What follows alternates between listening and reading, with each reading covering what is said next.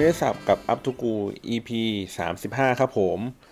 เอ่อ EP นี้เป็น EP ที่พิเศษนะครับ พอดีผมอัดช่วงนี้เนี่ยหลังจากที่เราไปทำ Facebook Live มาแล้วมาแล้วนะครับ ก็คือว่าเอ่อ EP นี้เป็น EP 35 ใช่ไหมก็คือพูดถึงเรื่องของ hashtag และเสรีภาพในการแสดงออกบนโซเชียลมีเดียนะครับ ก็สืบเนื่องจากเรื่องของดราม่าที่เกี่ยวข้องกับน้อง Image นะครับ ก็เลยจับจับเรื่องนี้เข้ามาพูดด้วยนะครับ แล้วก็ในขณะเดียวกันก็คือพูดถึงเรื่องของการใช้แฮชแท็กเพราะว่าใช้แฮชแท็ก image เนี่ย ช่วงนี้กำลังแบบฮิตเลยนะฮะกำลังพูดถึงเรื่องของที่น้อง image ได้แสดงออกถึงเรื่องนั้นไปนะครับ ก็มีทั้งดีและลบ ก็เดี๋ยวไปฟังในตัวในรายการแล้วกันนะครับ แต่ว่าความพิเศษของ EP นี้คือว่าผมได้ลองทำตัวที่เป็น Facebook Live นะครับ แต่ว่าเพียงแต่ว่ามันดึกไปหน่อยอะ ผมกว่าจะมาเริ่มทำก็มันห้าทุ่มกว่าเกือบเที่ยงคืนแล้วอะไรเงี้ย แล้วไปจบมันเที่ยงคืนกว่าเกือบตีหนึ่งนะครับ มันก็เลยไม่ค่อยมีคนดูกัน นะฮะแต่ก็เป็นการทดสอบลองอุปกรณ์ลองเทคนิคอะไรอย่างนี้ต่างๆนะฮะก็เลยรู้สึกว่าเฮ้ยมันสนุกดี คือเราพูดกันมาตั้งนานแล้วเราคันนี้เหมือนผมสามารถที่จะเล่าผ่านภาพไปแล้วล่ะก็คือเปิดหน้าเว็บ เปิดตัวเครื่องมือต่างๆอะไรอย่างนี้ก็สามารถที่จะดูกันได้แหละครับ ก็มันน่าจะสะดวกต่อการที่จะแบบเห็นแล้วก็เข้าใจฟังอะไรอย่างนี้มันได้นะครับ ก็ใน EP ครั้งต่อๆไปก็ก็เลยคิดว่าอาจจะเปลี่ยนวิธีการจากที่ปกติมาเล่าบน s o u n d c l o u d เป็นหลัก นะครับ ก็อาจจะไปเล่าบน Facebook Live นะฮะ ก็อาจจะได้เห็นพงเห็นภาพอะไรอย่างชัดเจนขึ้น แล้วก็หลังจากนั้นก็คือค่อยเอาคลิปเสียงอะมาลงในตัวที่เป็น s o u n d c l o u d อีกทีนึงแล้วกันนะครับ ก็เดี๋ยวหลังจากนี้ก็ไปฟังกันเลยครับ แบบยาวๆเลยก็คือว่าตั้งแต่ผมอัดไลฟ์เลยนะครับ ผมก็ตัดบางท่อนอะไรอย่างนี้ออกไปนะฮะ ก็ลองฟังดูว่าเนื้อหาเป็นยังไงบ้างนะฮะ ก็สนุกสนานเหมือนเดิมครับ แล้วก็พอไปทำ Facebook Live แล้วก็ทีนี้ก็คือถ้าเกิดคราวหน้านะฮะได้ มีโอกาสได้ฟังทันในช่วงไลฟ์ก็สามารถที่จะแสดงความคิดเห็นสดๆได้เลย หรือว่ามีประเด็นคำถามอะไรอยากจะถามก็ถามตรงนั้นมาได้เลยนะครับหรือว่าแย้งมาก็ได้นะ ไม่ได้ผมถูกทุกเรื่องนะ ก็คือเฮ้ยเรื่องนี้มันไม่ใช่ว่ะมันเป็นอีกอย่างนึงอีกอย่างนึงนะอะไรอย่างเงี้ยก็พูดคุยกันได้ในตอนนั้นนะครับอะโอเคครับไปฟังกันครับ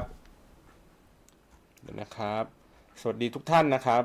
ในระหว่างนี้ผมอาจจะดีเลยช้าหน่อยนะครับ ขอโปรโมทรายการนิดนึงนะฮะว่า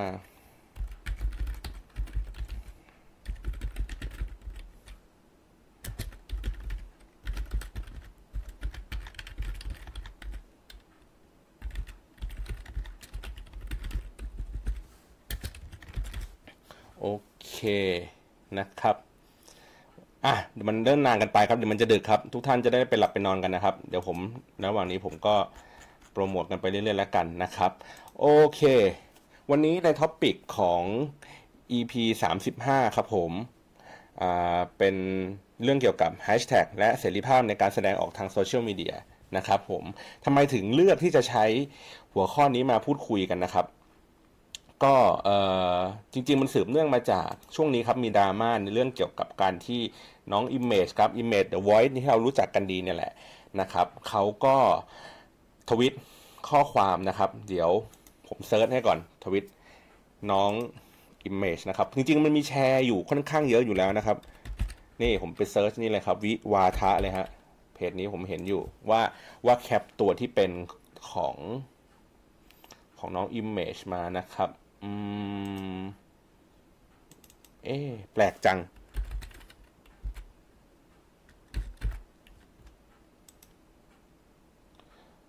แปลกก็คือว่าใน Facebook ผมไม่สามารถที่จะเซิร์ชอะไรใด ๆ ได้เลยครับ เออ แปลกดีเหมือนกัน อืม อืม มันขึ้นซัมติงลองนะครับ เดี๋ยวผมให้ดูเลยฮะ ว่าผมพยายามจะ นี่นะครับ อันนี้ผมก็พยายามที่จะเซิร์ชนะนะ นี่นะครับ มันก็ไม่ขึ้นนะฮะ เป็นอะไรไม่รู้เหมือนกันวันนี้ ตัวตัว Facebook Search นะครับ ติงตองอยู่เหมือนกัน เออ แปลกจัง ผมไม่สามารถที่จะเข้าอะไรได้ มันจะไปกดเข้าแคททำไมวะ วิวาทะ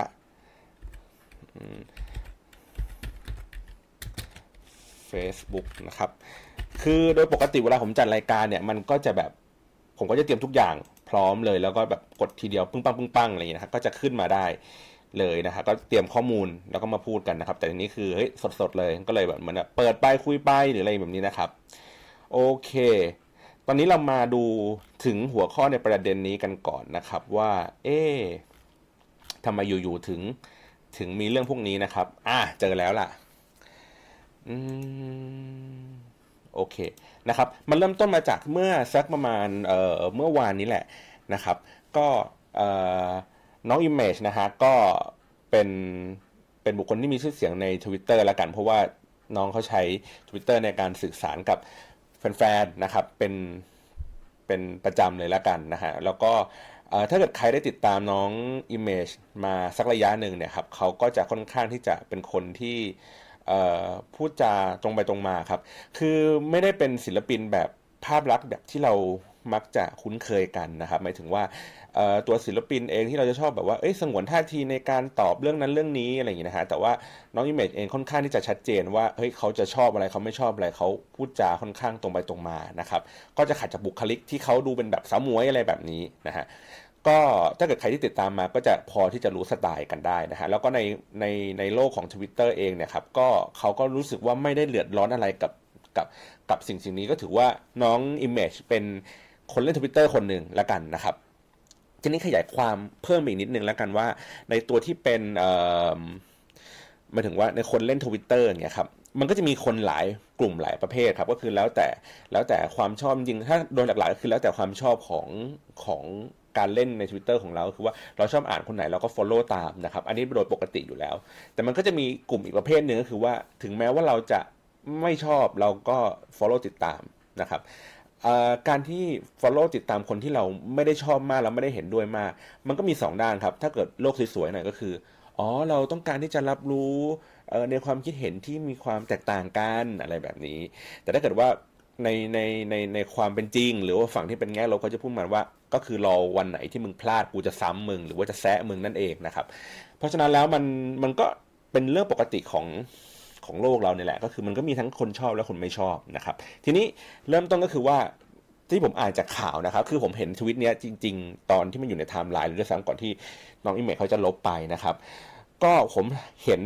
ครั้งแรกเนี่ยแวบแรกเนี่ย ผมไม่รู้สึก อะไรเลยครับ มันก็เหมือนเหมือนกับการที่เราเป็นคนอ่านทวิตเตอร์แล้วเราเห็นใครสักคนหนึ่งบ่นบ่นหรือด่ารัฐบาลอะไรนี่ครับด่าด่าเรื่องใกล้ตัวอะไรแบบนี้ ก็รู้สึกว่าไม่แปลก เพราะว่าทุกคนในทวิตเตอร์ก็มีคนบ่นมีคนด่ากันโดยทั่วไปอยู่แล้วนะครับ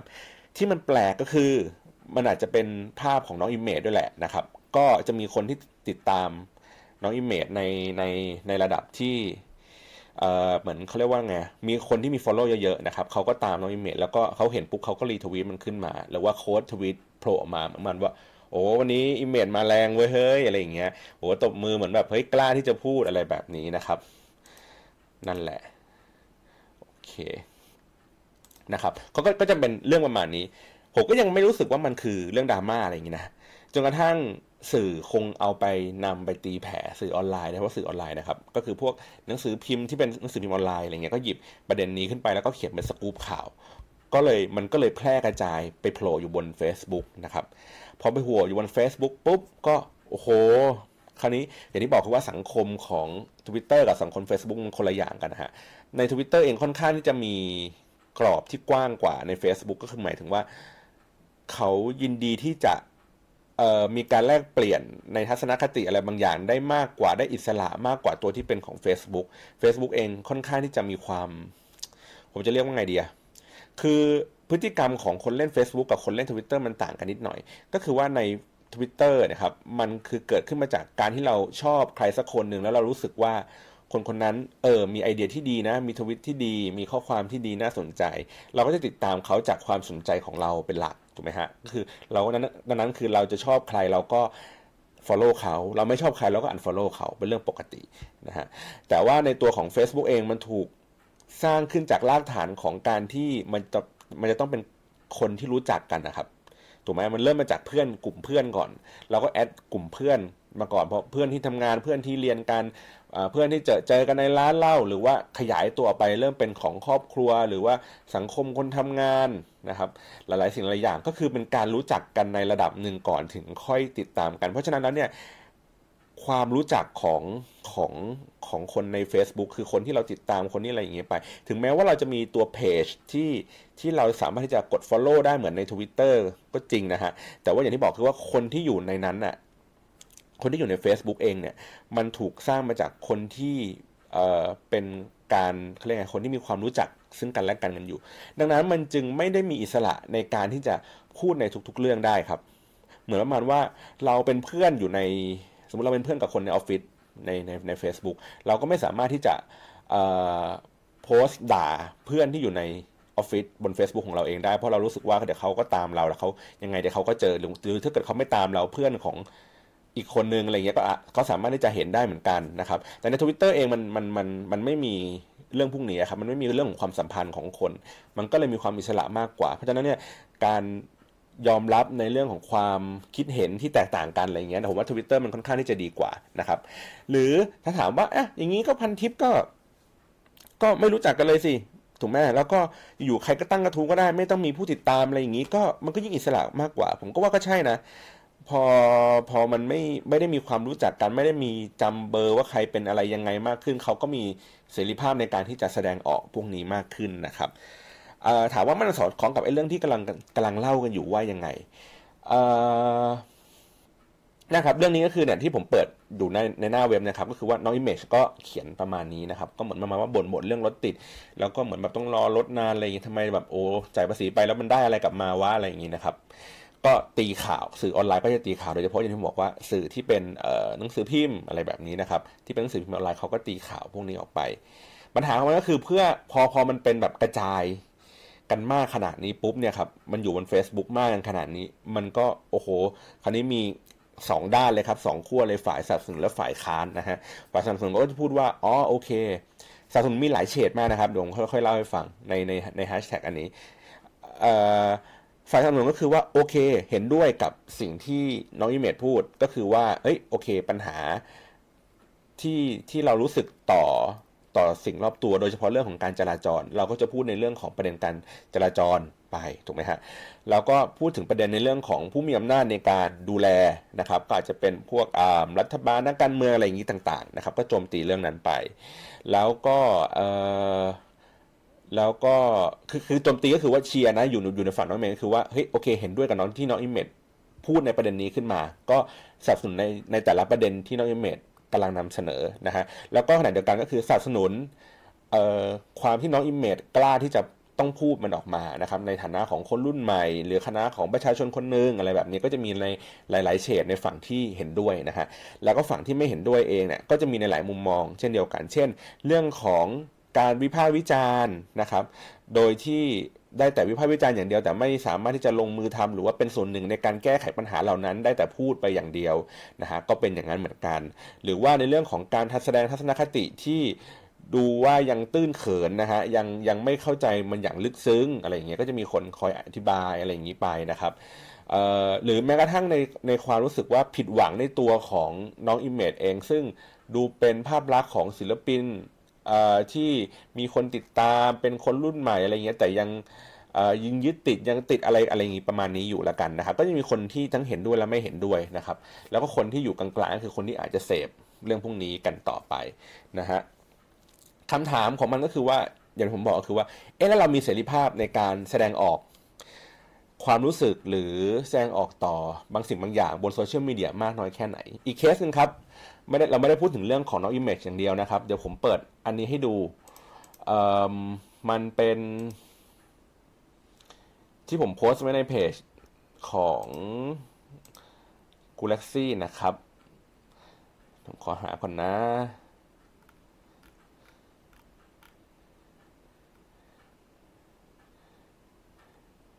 นะครับอ่าตัวนี้ผมไม่เปิดเสียงแล้วกันนะครับ เดี๋ยวผมพยายามหาวิดีโอให้ดูนะ นี่นี่ครับตัวนี้ครับที่ผมเคยมาโพสต์นะครับ ให้ดูเป็นคลิปแล้วกัน ผมจั่วในประเด็นหัวข้อข้างบนนี้นะครับว่าเออ คือเขาบอกว่าเจ้าของเรือนร่างเองก็คือน้องสองคนเนี่ยนะครับเขาก็พูดใน Facebook ของเขาเองว่ามันเป็นสิทธิ์ของเขานะในการแสดงออกถึงเรือนร่างในการนำเสนออย่างเงี้ยได้นะครับ แล้วก็ชาวเน็ตคนอื่นๆ ที่เขาก็รู้สึกว่า โอ้แม่งดี เปิดมาอย่างนี้แจ่มเลยชอบชอบเสพงานศิลป์อย่างนี้อยู่แล้วอะไรเงี้ยครับมาอย่างนี้มาเยอะๆ ไม่ขัดเขินไม่อะไรใด ๆ ทั้งสิ้นนะครับ แล้วก็เอ่อ แล้วก็บรรดาพวกอีกฝั่งหนึ่งเขาก็จะบอกว่าอุ้ยการกระทำอย่างนี้ไม่เหมาะสมนะครับไปเจอไปเจอเกินไปดูอนาจารนะครับไม่ห่วงอนาคตกันบ้างหรอเหมือนถึงว่าในอนาคตคือโตขึ้นไปเนี่ยคุณมีไอ้ content แบบนี้เป็น digital footprint อยู่แล้วนะครับเหมือนอีกหน่อยคุณจะต้องไปสมัครงานในที่ใหญ่ๆโตๆอะไรอย่างเงี้ยแล้วเขามาเห็น port เห็นลักษณะของการทำแบบเนี้ยมันก็มีความเสื่อมเสียอะไรเงี้ยไม่ห่วงอนาคตตัวเองบ้างหรอนะครับ แล้วก็ ไล่ไปถึงคนที่เป็นผู้ใหญ่ที่เขารู้สึกว่าโอ้มันผิดจารีตนี้ บ้านเมืองนี้เป็นเมืองพุทธนี้ใช่ไหมบ้านเราเมืองไทยเมืองพุทธนี้ ดังนั้นแล้วเนี่ยทำอย่างนี้นี่เสียหายมากเลยนี้นะครับ ซึ่งมันก็จะมีคนเซนซิทีฟต่อเรื่องพวกนี้เหมือนกันคำถามของผมก็คือว่าเฮ้ยผมไม่รู้สึกว่ามันคือมันเหมาะสมหรือไม่เหมาะสมนะอันนั้นอันนั้นอันนั้นไว้อีกเรื่องหนึ่งคำถามก็คือว่าเฮ้ยแล้วเราจะมีกรอบมีวิธีการยังไงที่เราจะวัดว่าเฮ้ย อะไรคือความเหมาะสมความไม่เหมาะสม ในเมื่อเจ้าตัวเองเขาก็พูดว่าตัวเขาเองสมมตินะฮะอายุ 20เนี่ยครบแล้วครบบริบูรณ์เขาก็สามารถที่จะโชว์ในสิ่งสิ่งนี้ได้ ถามว่าเขาห่วงอนาคตไหมเขาก็บอกว่าเขาก็ไม่ได้ห่วงอนาคตเพราะเขารู้สึกว่าการทำอย่างนี้คืออนาคตของเขาเองด้วยซ้ำทำให้คนเขารู้จักตัวเขาเองมากขึ้นนะครับตัวพวกงานหรือพวกสปอนเซอร์ต่าง ๆ มีโอกาสที่มาจ้างงานเขามากขึ้น จากการที่เห็นคอนเทนต์ตัวนี้นะครับหรือในอีกประเด็นหนึ่งที่ผมตั้งคำถามกับมันก็คือว่า เฮ้ยในเรื่องของการรู้เท่าทันสื่อที่เราพยายามสอนว่าเฮ้ยเด็กเยาวชนอะอย่าเห็น แล้วก็อย่าไปโพสต์แบบนี้ อย่าไปทำแบบนี้ อย่ามาโชว์อนาจารอะไรแบบนี้นะครับ มันคือการรู้ไม่เท่าทันสื่อคือ เราอาจจะเห็นคนอื่นเขาทำได้ แล้วเด็ก ๆ ก็เฮ้ยเราเคยเห็นคนแบบนี้ทำได้เขาก็ทำตามกันไปนะครับ ก็อาจจะเป็นอีกประเด็นหนึ่งที่น่าสนใจ หรือในขณะเดียวกันก็คือเรื่องของ business model นะครับในการที่ทำให้คนเหล่านี้เขามีโอกาสที่จะได้โชว์ แล้วก็ เก็บเกี่ยวเขาเรียกไงนะผลประโยชน์จากสิ่งที่เขาได้ทำมันนะให้มากขึ้นครับ คือคือผมกำลังจะบอกงี้ว่า ผมรู้สึกว่าถ้าเกิดสมมติว่าคือคือคือนั่งดูแบบด้วยใจเป็นธรรมนะฮะไม่ได้เป็นสายคือคือว่าเฮ้ยน้องเขาค่อนข้างโอเคนะหมายถึงว่าตัวหุ่นตัว body อะไรเงี้ยอันนี้ผมคุยกับเพื่อนที่อยู่ในทวิตเตอร์นะฮะผมก็ส่งคลิปนี้ให้ดูกันเขาก็บอกว่าเฮ้ยน้องคนทางขวามือครับ ที่อยู่ในคลิปนี่แหละ เขาค่อนข้างมีหน้าท้องที่สวยมากนะ ดูดีๆ คือเขาจะมีกล้ามเหมือนเป็น six pack เลยนะฮะ คือแสดงว่าเขาก็ต้องดูแลรักษาสุขภาพตัวเองถึงมาถึงจะออกมาเป็นกล้ามขนาดนี้ได้นะ เพราะฉะนั้นแล้วเนี่ย คือในเมื่อเขาเขาดูแลตัวเองในระดับหนึ่งถูกไหมฮะ แต่ว่าเขาอาจจะไม่มี business model ที่ หรือว่าไม่มีงานหรือไม่มีอะไรที่ทำให้รู้สึกว่าเขาจะสามารถที่จะสร้างรายได้บนโลกออนไลน์ได้ดีและได้เร็วเท่ากับการที่เขาจะต้องมา โชว์แบบนี้เขาอาจจะต้องคือเขาอาจจะไม่มีความสามารถในการที่จะไปทำเป็นคอนเทนต์หรือว่าทำเป็นเพจเพื่อแบบสอนวิธีการออกกำลังกายหรืออย่างเงี้ยตามเพจออกกำลังกายทั่วไปเพราะเขารู้สึกว่าอาจจะแบบมีแต้มต่อที่เยอะเกินไปหมายถึงว่ามันต้องใช้เวลาในการทำเยอะอะไรแบบนี้นะครับ หรือว่าเรื่องอื่น ๆ เพราะฉะนั้นก็เลยบอกว่า เอ๊ะมันก็มีความเกี่ยวข้องกันในเรื่องเกี่ยวกับการแสดงออกเสรีภาพในการแสดงออกบนโซเชียลมีเดีย อีกระดับหนึ่งเหมือนกันก็คือ ในจากถ้าเกิดสมมติในมุมมองของอทัศนคติในเรื่องที่มีต่อสังคม ขอบเขตของมันมันจะกว้างขวางแค่ไหน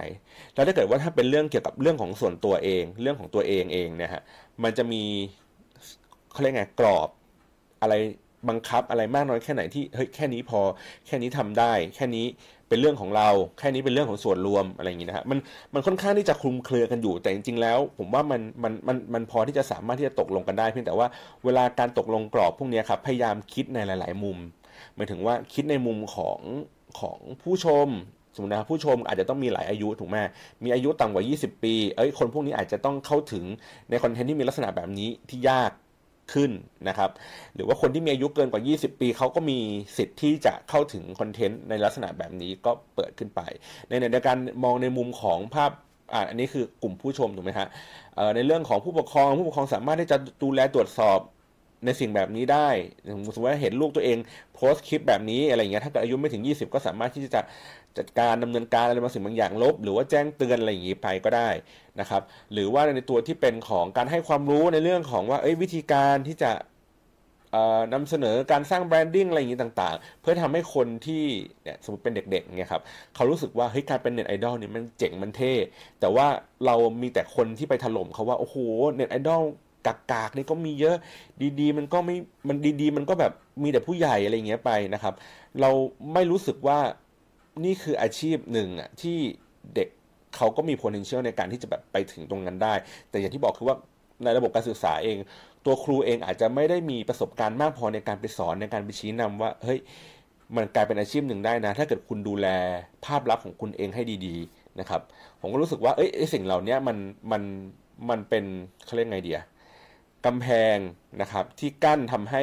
เสรีภาพในการแสดงออก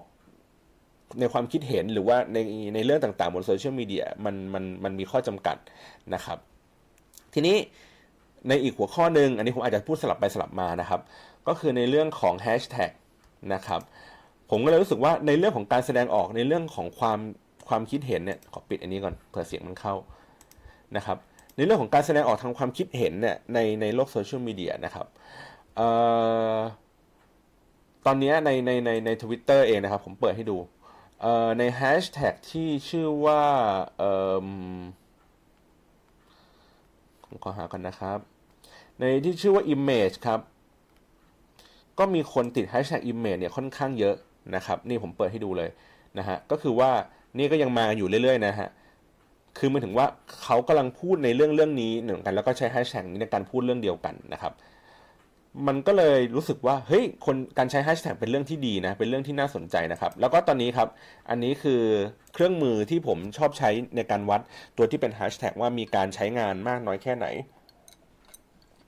นะครับ มันเป็นเครื่องมือฟรีนะครับ ชื่อว่า hashtag the best ด้วยนะ .org นะครับ แล้วก็เมื่อก่อนเนี่ยมันไม่สามารถที่จะ search hashtag ที่เป็นภาษาไทยได้นะครับ ตอนนี้มันสามารถทำได้แล้วล่ะนะครับ ก็คือว่าเราใส่ตรงนี้ข้างบนเนี่ยครับว่า เป็นแฮชแท็กอะไรที่เราอยากจะดูนะครับไอ้ตัวนี้มันก็จะเป็นพวกฟรีทูก็คือว่าสามารถดูได้ 24 ชั่วโมงย้อนหลังจากณเวลาที่เรากำลังเซิร์ชไปดูนะครับ เพราะฉะนั้นถ้าเกิดใครสามารถที่จะ track มันดูบ่อยๆ เฉลี่ยเฉลี่ยมากเป็นรายชั่วโมงเท่าไหร่เนี่ยมันก็จะยิ่งดี มันก็จะยิ่งที่จะละเอียดมากขึ้นแล้วเราโดยที่เราไม่ต้องเสียตังค์เพื่อไปซื้อ tools อะไรที่มันแพงๆนะครับ ปกติที่ผมเคยใช้ก็คือว่าใช้เปิดดูทุก 12 ชั่วโมง ถูกไหมเพราะว่าในในหน้านี้มันขึ้น 24 ชั่วโมงครับ เพราะฉะนั้นผมก็ใช้เวลาทุก 12 ชั่วโมงก็คือเปิดมาดู1ครั้ง แล้วก็เก็บข้อมูลใส่เป็นตัวเลขใน Excel เอาไว้ว่าเนี่ยครับว่าในแต่ละชั่วโมงมีคนใช้แฮชแท็กเท่าไหร่ ถามความแม่นยำว่าเฮ้ยความแม่นยำตัวเนี้ยดีไหม ผมว่าค่อนข้างแม่นยำนะ ถ้าเกิดเทียบกับ Data ที่ได้รับกับ tools ตัวอื่นที่มีนะครับ ความคาดเคลื่อนผมว่าไม่ไม่ถึงระดับ 2-3 เท่าอะมันอาจจะเป็นหลักหลักหน่วยเอ้หลัก 10 หลักร้อยประมาณเนี้ยครับ อย่างเช่นสมมุติว่ามันใช้มันบอกว่าเนี่ยมันมีแฮชแท็กคนใช้ในตอนนี้ประมาณสักหกหมื่นกว่า ในความคาดเคลื่อนของมันอาจจะเป็นแบบสักประมาณหลักร้อยหลักพันก็ได้อะก็อาจจะวิ่งจริงๆ สักเจ็ดหมื่นหรืออะไรแบบนี้นะครับ ก็แต่ว่ามันก็เป็นเทรนที่เวลาไว้ดูก็คือดูว่าเฮ้ยตอนนี้มัน peak peak ในช่วงเวลานี้นะครับ อันนี้ก็ถ้าเป็นในในใน tool ส่วนนี้เขียนว่า 9 AM มันก็คือ 9 PM ในบ้านเรานะครับ เพราะว่าอันนี้เป็นเวลาอเมริกาเราก็ต้องเขาเรียกว่าอะไรวะบวกลบนี่แหละ 12 ชั่วโมงไปอีกทีหนึ่งนะครับ โอเค นี่แหละ ก็จะเป็นเรื่องของแฮชแท็กในระหว่างนี้ผมขอ ดูในตัวที่เป็นไลฟ์ก่อนนะ ว่ามีใครโพสอะไรยังไงบ้างนะครับแม่มีการแท็กแฟนๆกันด้วยนะฮะ ก็นะครับ สวัสดีคุณสิริการนะฮะ คือเจริญนะฮะ ก็ดึกดื่นแล้วนะฮะไม่หลับไม่นอนกันนะครับ แล้วก็สวัสดีคุณอาพรนครสวรรค์นะฮะไม่รู้ว่าตอนนี้ยังฟังกันอยู่หรือเปล่านะครับ ก็ ไม่เป็นไร ก็ติดตามฟังกันทีหลังก็ได้ครับ ถ้าไม่สะดวกนะครับ ทีนี้ในตัวของการใช้แฮชแท็กคือ เราจะเห็นว่าหลาย ๆ แบรนด์ครับเขาใช้แฮชแท็กกันเกลื่อนกลาดเลยฮะผมใช้คำว่าเกลื่อนกลาด เดี๋ยวผมขออนุญาตเปิด เปิดแบบหน้า Facebook ของตัวเองนะครับเอ่อไม่ดีดีกว่าไม่ดีไม่ดี เดี๋ยวผมเฟดนี่ไปก่อนบังไปก่อนนะครับเอ่อเดี๋ยวผมจะหาอันที่มันเกลื่อนกลาดให้ดูดีกว่า ก็ไอ้พวกที่มันเป็นพวกหน้าโฆษณาครับ คือเราจะใช้คือหลาย ๆ หลาย ๆ คนอะใช้แฮชแท็กผิดวัตถุประสงค์ นะครับ คือแฮชแท็กอะจริงๆไว้มันมีไว้เพื่อการจัดหมวดหมู่ครับ จัดหมวดหมู่ของเนื้อหา เนื้อหาที่คนกำลังพูดถึงสิ่งนั้นสิ่งนี้อยู่นะครับ คือถ้าเกิดว่ามันอยู่ใน Facebook เนี่ยครับ มันมันมันมีค่อนข้างที่จะเป็นเขาเรียกว่าไงเดียความคือใน Facebook เองมันมีความเป็น community อยู่แล้วครับ โอ้โห ไม่กล้าเปิดเลย เดี๋ยวนะผมพยายามหา อะ เจอแล้ว ผมพยายามเซ็นเซอร์หน่อยนะครับ โอเค ผมสวิชให้ดู นี่นี่นี่นี่นะครับ ก็เป็นแคปชั่นเขียนว่าให้แก้ตัวอีกทีนะครับ ก็คือว่ายกพลอุ่นเครื่อง ใครเป็นผู้ชนะไทยกี่ประตูนะครับกติกาแฮชแท็กกดไลค์แฮชแท็กทายผลว่าใครจะชนะกี่ประตูแฮชแท็ก ทายถูกรับเสื้อไปเลยฟรีๆหนึ่งตัวแฮชแท็กพิเศษไปกว่านั้น ทายชื่อคนยิงประตูลูกสุดท้ายได้รับผ้าพันคอฟรีๆไปหนึ่งผืนจะแฮชแท็กเยอะกันไปไหนแฮชแท็กแฮชแท็กนะครับ คือมันกลายเป็นว่าเราไม่ได้ใช้แฮชแท็กเพื่อการจัดหมวดหมู่ครับ เราใช้แฮชแท็กเพื่อเป็นการเน้น keyword ที่เราต้องการจะสื่อนะฮะ อันนี้ อันนี้ผมบอกว่ามันเป็นกันไม่ใช่เป็นแค่คนธรรมดาทั่วๆไปนะ เอเจนซี่มันก็เป็นครับ คือ แฮชแท็กส้นตีนที่อะไรก็แฮชแท็กแฮชแท็กตลอดนะฮะ ใส่กันเกลื่อนกลาดมาก มันมันมีค่าเท่ากับในความรู้สึกผมนะ เท่ากับฟันหนูอะเหมือนเป็นการเน้นคำอะครับ แต่เพียงแต่ว่าไอ้คำพวกนี้มันไม่ได้อยู่ในรูปประโยคข้างบนอะคือถ้าเกิดเป็นฟันหนูเงี้ยเราเราเราเราจะอยู่ในรูปประโยคถูกไหมครับ สมมติว่าเราต้องการที่จะเน้นในความ ใส่ใจก็จะมีเป็นแบบฟันหนูคำว่าใส่ใจก็คือเน้นว่ามีความใส่ใจอยู่ในรูปประโยคนั้น แต่ว่าในตัวของแฮชแท็กอะส่วนใหญ่อะมันจะไม่ไม่ถูกใช้ในรูปประโยคแบบนี้ครับแฮชแท็กมันจะถูกใช้เป็นการจบตอนท้ายอีกทีหนึ่งหมายถึงว่าเราพูดบรรยายในแคปชั่นทุกอย่างหมดแล้วนะครับ แล้วเราถึงค่อยมาใช้แฮชแท็กในการเน้นย้ำ keywordนะครับ เดี๋ยวผมให้ดูอีกอันหนึ่งนะครับ อ่า นี่เลยนะครับ โอเค หยิบ naked อะไรอย่างงี้ก็ว่ากันไปขายของนะครับนี่ hashtag VR lifestyle community hashtag GBF hashtag girls best friend hashtag ลิ้นจี pop beauty hashtag naked heat hashtag open เฮียอะไรสักอย่างเนี่ย เฮ้ย แฮชแท็กมันเยอะมากนะยังไม่จบครับ คอนเทนต์ใหม่นะครับ เมื่อกี้ขายของอะไรนะ ขายเครื่องสำอาง อันนี้ขายเรื่องของที่พักครับ hashtag VR lifestyle community hashtag GBF hashtag girl best friend GBF คือ girl best best friend นะครับ เมื่อกี้สั้นไปมึงกลัวมึงไม่รู้เรื่อง มี hashtag แปลให้ด้วย hashtag girl best friend นะฮะ แล้วก็บอกด้วยว่า hashtag กูเป็นลินจีป๊อปไลฟ์สไตล์ซึ่งไออันแรกก็คือ VR Lifestyle Community มึงจะเน้นย้ำประโยคกันสองคันสำคัญทำไม แต่อันนี้อาจจะถูกต้องคือ hashtag เชียงใหม่ อันนี้น่าจะใช่ hashtag review อ่าโอเค hashtag travel โอเค hashtag Thailand โอเค ทีนี้ในในในในในในในทั้งก้อนนี่ครับ แล้วอันไหนแม่งโอเค อันไหนแม่งไม่โอเควะนะคือคือสำหรับหลาย ๆ คนอาจจะแบบเอ๊งงว่า เอ้า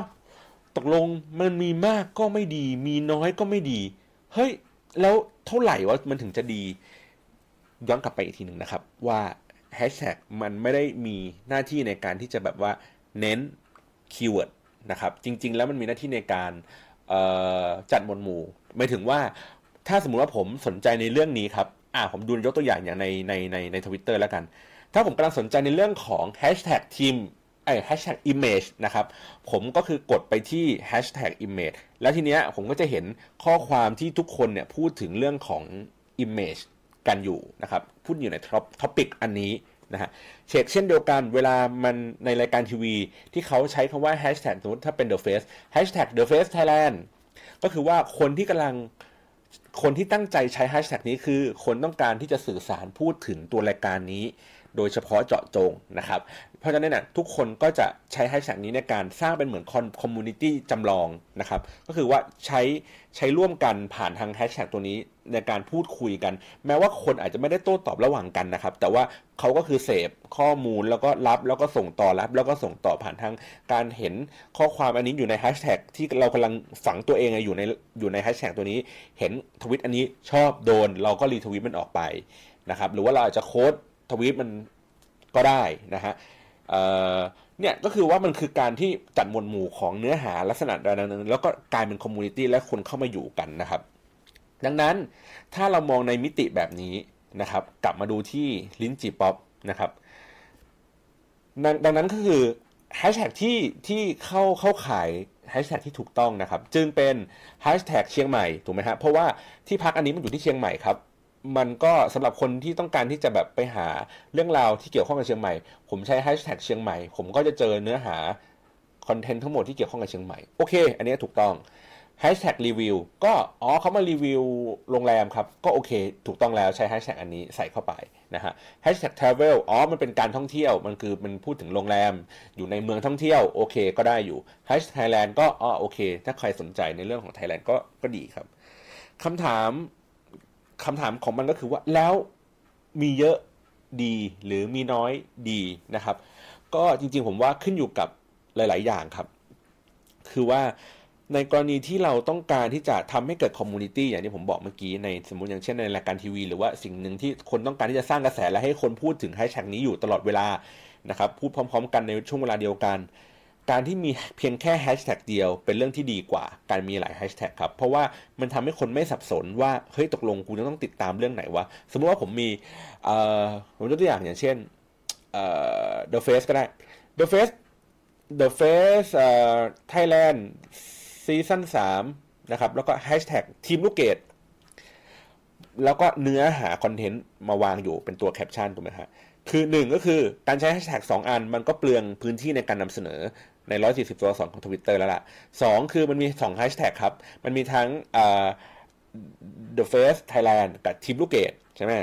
ทีเนี้ยเวลาผมจะติดตามเนี่ย ผมก็ต้องเลือกแค่อันใดอันหนึ่งอะคือผมไม่สามารถดูสองแฮชแท็กพร้อมกันได้ ผมจะต้องกดเข้าไปดู The Face Thailand อันหนึ่งก่อน ดูดูดูดูเข้าไป แล้วก็ผมค่อยออกมาแล้วผมค่อยกดเข้าไปดูในทีมลูกเกดอีกทีหนึ่งก็ได้นะครับ แต่ว่าถามว่ามี 2 อันอย่างนี้แย่ไหมผมบอกว่าก็ไม่ได้แย่นะครับ มันก็คือการเหมือนทำเป็นเขาเรียกว่าไงดีอะเหมือนการใช้แฮชแท็กคือการจัด category ของเนื้อหาถูกไหมฮะ การใช้แฮชแท็กอันที่ 2 มันถือว่ามันคือการเป็น sub-cat แต่ว่ามันก็ไม่เชิงเป็น sub-cat เหมือนสร้าง category ของ content เนี่ยเป็น 2 อันครับ เพิ่ม category เข้าไปดีกว่า ก็คือว่ามันอาจจะคนอาจจะติดตามจากแฮชแท็กที่เป็น category ที่เป็นเอ่อ The Face Thailand หรือว่า category ที่เป็น ทีมลูกเกดก็ได้นะครับ คือเพิ่มโอกาสที่จะทำให้ไม่ว่าจะเป็นคนที่ติดตามทีมลูกเกดอย่างเดียวให้เข้ามาดูก็ได้ หรือว่าคนที่ติดตาม The Face Thailand ก็เข้ามาดูก็ได้2อันทางใดทางหนึ่ง ก็คือการเพิ่มโอกาสทำให้คนวิ่งเข้ามาหาเรามากขึ้น มันก็จะสอดคล้องกับเรื่องของออพวก SEO นะครับก็คือว่าเราเราเหมือนเราเพิ่ม keyword เข้าไปอยู่ในเว็บมันมากขึ้น โอกาสในการค้นหามันก็จะเจอมากขึ้นนะครับ แต่ว่าอย่างที่บอกคือว่าอะอย่างนี้โอ้โห ถ้าเกิดว่าแฮชแท็กแม่งคือเหมือนเป็น keyword เพื่อทำให้คนแม่งจะไป search เนี่ยโอ้โหกูกระหน่ำใส่เข้าไปเลย ทุกแฮชแท็กทุกอันที่มันน่าจะเป็น keyword ที่คนแม่งเข้าไป search เนี่ยกูใส่เข้าไปหมด ปัญหาก็คือแล้วเนื้อหา content จริง ๆ เราไม่ต้องการจะสื่อกันหรอครับผมเคยเห็นใน IG ดารา หรือ IG อะไรอย่างเงี้ยครับแคปชั่นตัวเขาเองอะสั้นมากแล้วก็แฮชแท็กแม่งประมาณแบบสิบบรรทัดอะแล้วคือมึงไม่ได้ นำเสนอในสิ่งที่มึงอยากจะพูดเพราะมึงมัวแต่ใส่แฮชแท็กเยอะๆตลอดเวลา ซึ่งมันก็เป็นเรื่องที่ผิดคือมึงก็คงไม่ต้องเยอะขนาดนั้นก็ได้นะครับ หรือก็คือใส่แต่ความพอดีแหละ แล้วก็เรื่องของ keyword ไม่ต้องกังวลครับ ถ้าเกิดว่าเราใส่ในแคปชั่นที่มันมันดีพอเหมือนว่าเรามีความสามารถในการคิดแคปชั่นที่ blend เอาตัวที่เป็นเขาเรียกว่าอะไรวะ keyword นะครับ คือเอา keyword สำคัญที่เราที่แรกเราอาจจะใส่อยู่ใน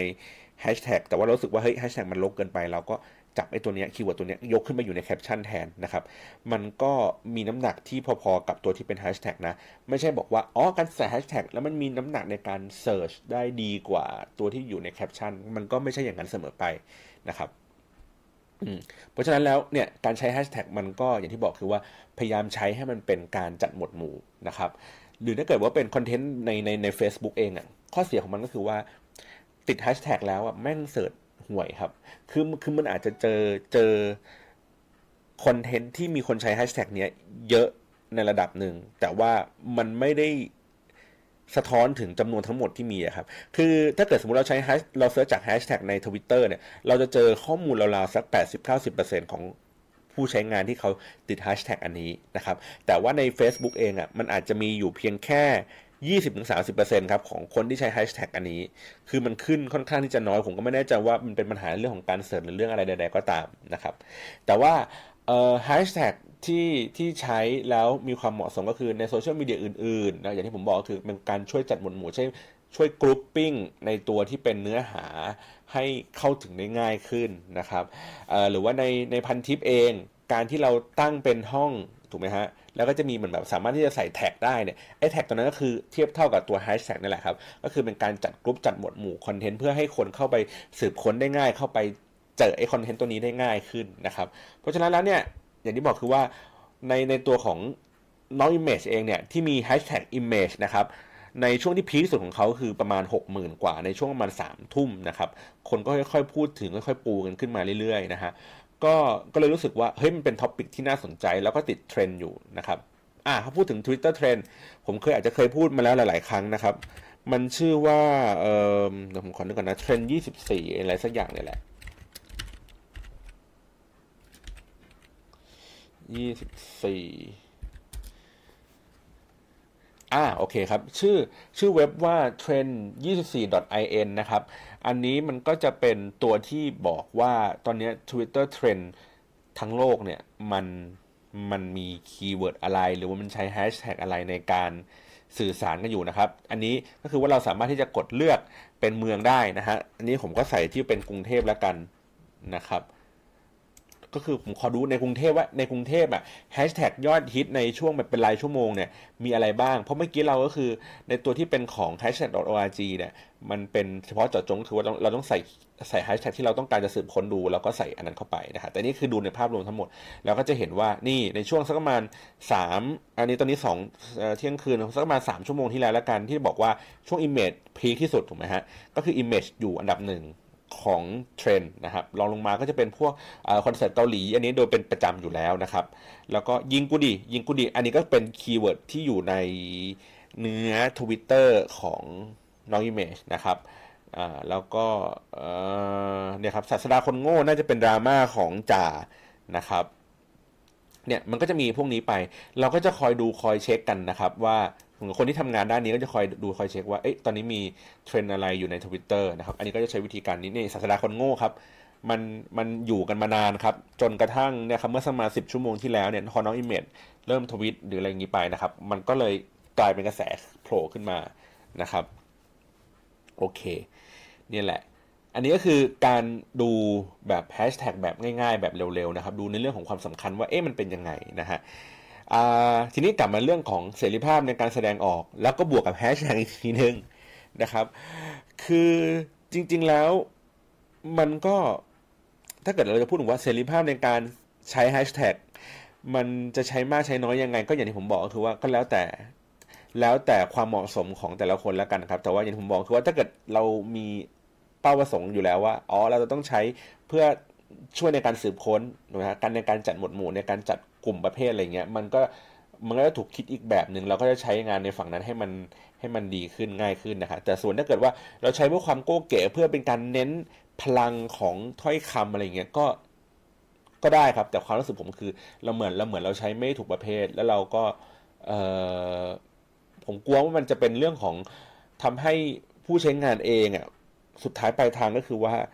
เขาไม่ได้ใช้แฮชแท็กเพื่อการจัดหมวดหมู่ครับเขาใช้แฮชแท็กเพื่อความเท่ แล้วมันก็เลยทำให้มันไม่สามารถที่จะเข้าถึงเนื้อหาที่ที่ที่คนกำลังพูดในสิ่งสิ่งเดียวกัน พร้อม ๆ กันโดยที่ไม่ได้นัดหมายได้ครับ มันอาจจะไม่เกิดมาค้าบูชาบนทวิตเตอร์หรือว่าบนโซเชียลมีเดียได้อีกต่อไปแล้ว เพราะว่าเมื่อมันไม่ถูกเมื่อคนถูกสอนว่าแฮชแท็กเองไม่ได้มีหน้าที่ในการจัดหมวดหมู่คอนเทนต์ มันเป็นการเน้นพลังของคำอย่างเดียวมันก็เลย อาจจะไม่ได้เป็นอย่างนั้นก็ได้นะครับ พูดคุยกันมานานนะฮะเดี๋ยวขอดูก่อน โอเคนะครับ ก็สุดท้ายผมย้อนกลับมาตัวที่เป็นตัวที่เป็นอันนี้แล้วกันนะครับ พูดถึงเรื่องของอน้อง Image นะครับ แล้วก็ในในลักษณะของเสรีภาพในการแสดงออก ของคอนเทนต์นะครับของของสิ่งที่เราต้องการที่จะนำเสนอนะครับอืมมันก็ อย่างที่บอกคือว่า อืม จริง ๆ เราทุกคนแหละครับ มีเสรีภาพในการแสดงออกบนโซเชียลมีเดียอยู่แล้วครับ บางคน แต่ว่าบางคนก็จะพูดว่า เฮ้ย มันถ้าพูดอย่างนี้หมายถึงว่า เราจะโพสอะไรก็ได้เหรอ เราจะ พูดจาหยาบใครแค่ไหนก็ได้เหรอ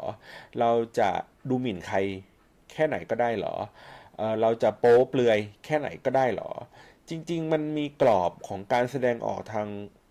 ความคิดเห็นหรือแสดงออกด้วยวิธีการต่างๆ อยู่แล้วในตัวนะครับทั้งกรอบประเพณีจารีตประเพณี วัฒนธรรมอะไรต่างๆ ที่อยู่ในสังคมเรานะฮะเรื่องของกรอบกฎหมาย เรื่องของกรอบมารยาทต่างๆ บนบนบนโซเชียลมีเดียนะครับ เรื่องของ เขาเรียกไงสิทธิต่างๆนะครับ ที่เราพึงมีพึงได้ ปัญหาเหล่านี้ก็คือว่าในความรู้สึกผมก็คือว่า เราไม่เคยชี้ให้เห็นถึงเรื่องพวกนี้อย่างชัดเจนบนบนสื่อสื่อออนไลน์ครับ คือเราอาจจะพูดในเรื่อง เอ่อเขาเรียกไงนะ การแสดงออกครับ ความเหมาะสมในเรื่องของการแสดงออกบนสื่อที่เป็นออฟไลน์ครับ คือเราพยายามสอน คนในออฟไลน์ว่าเฮ้ยเมื่อมันอยู่บนออนไลน์มันจะเป็นแบบนี้ แต่ว่าเมื่อมันอยู่บนออนไลน์เองอะปัญหาคือว่าเราไม่มีใครพร่ำสอนบนออนไลน์อีกครั้งหนึ่งครับว่าเฮ้ยมันคุณควรจะต้องทํำยังไง คุณควรจะต้องเป็นแบบไหน อะไรที่มันเหมาะสมไม่เหมาะสมยังไง ซึ่งถามว่าถ้ามันมีการสอนแบบนี้มากขึ้นเนี่ยบนออนไลน์มันก็เปลี่ยนพฤติกรรมคนได้เหมือนกันนะ ผมยกตัวอย่างอย่างเช่นเเคส คลาสสิกเลยเมื่อสักประมาณสี่ห้าปีก่อนนู้นเลยฮะที่เขารณรงค์ในเรื่องของการขึ้นลงบันไดเลื่อนชิดชิดอะไรวะชิดขวาชิดซ้ายนี่แหละนะครับชิดฝั่งใดฝั่งหนึ่งนี่แหละนะครับมันก็เริ่มต้นจากการที่คนพูดคุยกันอยู่บนโซเชียลมีเดียแหละนะครับ แล้วก็เพื่อให้เห็นว่าเฮ้ยการที่คุณหลบข้างใดข้างหนึ่งไปเนี่ย มันมันมันดีกว่าการที่คุณไปยืนเกะกะนะอะไรอย่างนี้นะครับ มันก็เลยทำให้เกิดกระแสแล้วก็เกิดการเปลี่ยนแปลงก็คือจนกระทั่งทำให้คนรู้สึกว่าอ๋อนี่คือ สิ่งนี้คือมารยาทที่สังคมโดยทั่วไปเขาควรจะมีเขาควรจะทำกัน มันก็เลยแบบโอเค ก็ทำในเรื่องพวกนี้ได้นะครับ เหมือนกันครับ หรือหรือในเรื่องของการที่เป็นพวก cyberbullying นะครับ การล้อเลียนกันบนโซเชียลมีเดียนะครับอย่างที่บอกคือว่าพอเราพูดกันเยอะๆ พูดกันหลาย ๆ สื่อหลาย ๆ ฝ่าย มันก็ทำให้เรารู้สึกว่า อ๋อ เฮ้ย สิ่งนี้ทำไปนี้แม่งไม่เหมาะแล้วล่ะ ไม่ดีแล้วล่ะ เราต้องมีความระมัดระวังในเรื่องพวกนี้นะ เราต้องมีการ แคร์คนนั้นคนนี้กันนะถูกไหมฮะคือคือคือควรเราควรจะต้องโหมบางสิ่งบางอย่าง เพิ่มขึ้นเพียงแต่ว่าเวลาเราโหมอะเราเราโหมแค่บางเรื่องครับ บางบางบางครั้งนะครับ อย่างเช่นอย่างที่ผมบอกคือว่าผมก็รู้สึกหงุดหงิดใจในเรื่องของ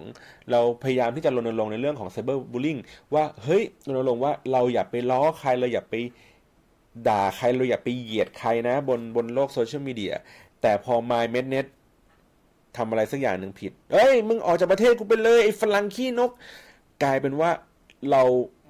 ไม่ได้ทำในสิ่งที่มันถูกต้องครับ กลายเป็นเรื่องของความถูกใจไปเลย ก็คือว่าเราถูกใจที่จะใช้ไซเบอร์บูลลิงกับบางคน แล้วเราก็ถูกใจกับการที่ละเว้นการใช้ไซเบอร์บูลลิงกับบางคนอีกเช่นเดียวกัน ก็เลยรู้สึกว่า อ้าว งั้นแสดงว่า เฮ้ย เราไม่เคยมีมาตรฐานในเรื่องของการแสดงออก กับสิ่งนี้เลยจริง ๆ ใช่ไหมเราเรามีเพียงแค่ความถูกต้องถูกใจนะครับความความถูกใจเป็นหลักด้วยซ้ำไม่มีความถูกต้องนี่แหละ ถูกใจก็คือว่าเราถูกใจที่จะใช้เสรีเอ้ยใช้มาตรฐานในการแสดงเสรีภาพในการแสดงออกกับบางเรื่องบางคน แล้วก็ละเว้นมันไว้กับบางเรื่องบางคน มันก็จะเป็นวลีที่อาจจะเคยเจอกันบ่อยๆก็คือว่าฮ่าทำไมตอนที่ ตอนที่พี่ปูเนี่ยพี่ปูเป็นรัฐบาลทำไมมึงไม่พูดมึงไม่ด่าเนี่ยทำไมมึงมาด่าตอนนี้อะไรเงี้ยนะครับ หรือว่าทำไมตอนที่เออเหมือนเนี่ยเหมือนแบบขั้วตรงข้ามเนี่ยทำไมแบบเขาก็จะย้อนถามว่าทำไมยุคที่ฝ่ายที่มึงเชียร์ทำไมมึงไม่เคยออกมาด่าเลยว่าทำไมฝั่งตรงข้ามเนี่ยมึงต้องออกมาขยันด่าจังเลยหรืออะไรแบบเนี้ยผมก็เลยรู้สึกว่าอ้าวอย่างนี้เราก็ถ้าเราใช้เป็นมาตรฐานเดียวกันถูกไหมฮะ เราก็มีความเป็นสมมติเราบอกว่าเรามีความเป็น active citizen ก็คือหมายถึงว่าไม่ว่าจะเป็นรัฐบาลไหน เรามีหน้าที่ในการตรวจสอบ เรามีหน้าที่ในการพูดถึงตำหนิติเตียนเพื่อให้เขาปรับปรุงแก้ไขถ้ามันเป็นไปได้นะ คือเราก็มีสิทธิ์ที่จะแสดงออกในสิ่งสิ่งนั้น ไม่ว่าจะเป็นรัฐบาลใด ๆ ก็ตาม อาจจะเป็นรัฐบาลในฝั่งที่เราชอบแล้วเราโหวตเขา หรือว่าเราอาจจะเป็นฝั่งที่รัฐบาลที่เรารู้สึกว่าไม่ชอบ เราไม่ได้โหวตเขาเลยอะ่ะ เราไม่ได้เห็นด้วยกับสิ่งที่เขาทำนะครับ ในเรื่องของจำนวนปริมาณผมว่าอันนี้ก็แล้วแต่เรื่องของอารมณ์ของพวกคุณแล้วกันว่าเฮ้ยคุณจะสมมติเชียร์อยู่ในรัฐบาลที่เราเชียร์เนี่ยเราจะด่าเขาน้อยหน่อยอาจจะด่าเขาเบาหน่อย แต่ว่าฝั่งนู้นอาจจะด่าเขาแรงหน่อย อาจจะด่าเขามากหน่อย แต่มันก็อยู่ในกรอบกรอบเดียวกันถูกไหมฮะหมายถึงว่าเราควรจะต้องใช้กรอบกรอบเดียวกันในสองฝั่ง คือเราต้องดูแลในสิ่งที่เราชอบแล้วเราไม่ชอบเราต้องใช้มาตรฐานเดียวกันในการวัด ไม่ใช่ว่าเฮ้ยพอไอ้สิ่งที่เราชอบเราลดมาตรฐานลง ไอ้สิ่งที่เราไม่ชอบเนี่ยเราเพิ่มมาตรฐานมันขึ้น หรือทำในทางกลับกันนะครับ ผมว่าไอ้เรื่องพวกนี้มันเป็นเรื่องที่ที่มันไม่ถูกสอนกันนะครับ ว่าแล้วอะไรคือแม่งมาตรฐานเป็นเส้นกลางๆที่เราควรจะต้องทำอะไรมันคือ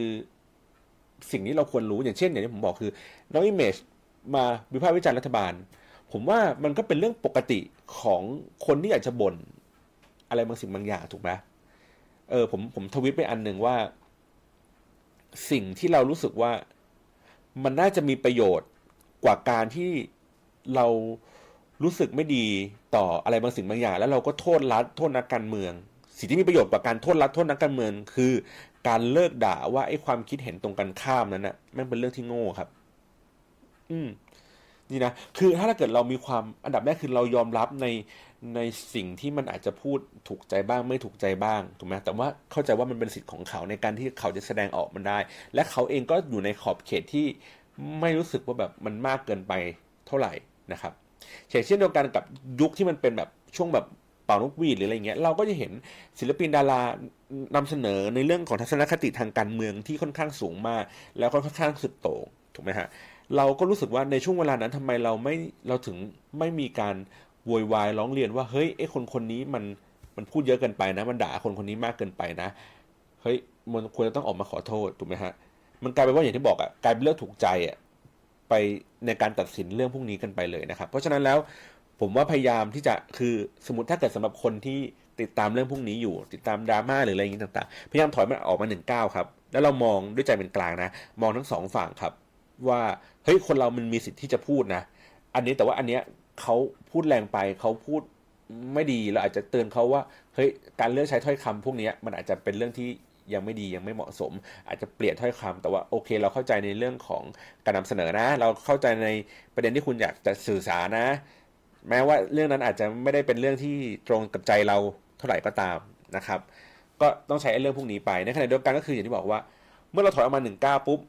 เราชั่งน้ำหนักให้ดีครับ แล้วเราคิดในใจว่าเฮ้ยสิ่งที่เรากำลัง มองเขากำลังตัดสินคนคนนั้นอยู่ มันเป็นเรื่องที่ถูกต้องหรือถูกใจเราครับ อารมณ์เหมือนเรากำลังหลงรักใครสักคนหนึ่งอะแล้วเรารู้สึกว่าโอ้ยเฮียคูโคตรรักคนนี้เลยอะแบบ คนนี้แม่งใช่แม่ของลูกมาก เราเคยลองถอยหลังไปอีกหนึ่งก้าวหรือยังว่าเฮ้ยตกลงเราคือแม่งรักหรือมันหลงวะหลงก็คืออาจจะแบบในช่วงเวลานั้นเราโอ้โหคิดแต่เขาอยู่คนเดียวอะไรเงี้ยมันอาจจะหลงมากกว่ารักก็ได้เว้ยคือพยายามใช้เหตุผลใช้น้ำหนัก ลองชั่งกันดูหลาย ๆ อย่างนะครับ เพราะฉะนั้นเนี่ยเมื่อถ้าเกิดว่าผมว่าถ้าเกิดเราใช้เหตุผลใช้วิจารณญาณเนี่ยแหละไอ้คำนี้เนี่ยแหละ ใช้วิจารณญาณอย่างเพียงพอนะครับ เราก็จะอยู่ในโลกของการที่มีเสรีภาพในการแสดงออกในโซเชียลมีเดียได้ทั้ง2ออย่างคือได้ได้ดีทั้งคู่คือเราก็สามารถอยู่แล้วเพื่อรับฟังความคิดเห็นที่มันหลากหลาย ในขณะเดียวกันเมื่อเราแสดงความคิดเห็นที่หลากหลาย เราก็อาจจะมีเบอร์ที่เรารู้สึกว่าเฮ้ยการพูดแรงไปไม่อาจจะไปทบกระเทือนกับคนที่แม่งมีอย่างนั้นอย่างนี้อะไรอย่างเงี้ยนะครับ ก็ใจเขาใจเราอะไรอย่างกันอีกทีหนึ่งนะครับ โอ้วันนี้จัดรายการกันดึกมากเลยครับ เที่ยงคืนสี่สิบเอ็ดนาที ไม่รู้มีใครฟังกันอยู่หรือเปล่านะฮะเผลอๆไม่รู้ด้วยซ้ำว่าอาจจะโดนแบนเผลออาจจะไม่ได้อยู่ในตัวรายการด้วยซ้ำนะครับ ก็วันนี้ขอบคุณสำหรับการรับฟังมากนะครับ เป็นครั้งแรกในการที่จะแบบเป็นตัวเทสอะไรกันว่าเฮ้ยดูแล้วมันเป็นแบบมีภาพมีวิดีโออย่างเงี้ยก็ดูนะดูดีนะดูสนุกดี นะครับ วันนี้ขอบคุณสำหรับการรับฟังมากครับ แล้วก็ถ้ามีคำถามมีคอมเมนต์อะไรก็อย่างที่บอกคือเข้ามาในเว็บเพจนะครับก็มาใส่ตัวกันได้นะครับ วันนี้ขอบคุณสำหรับการรับฟังมากครับ สวัสดีครับ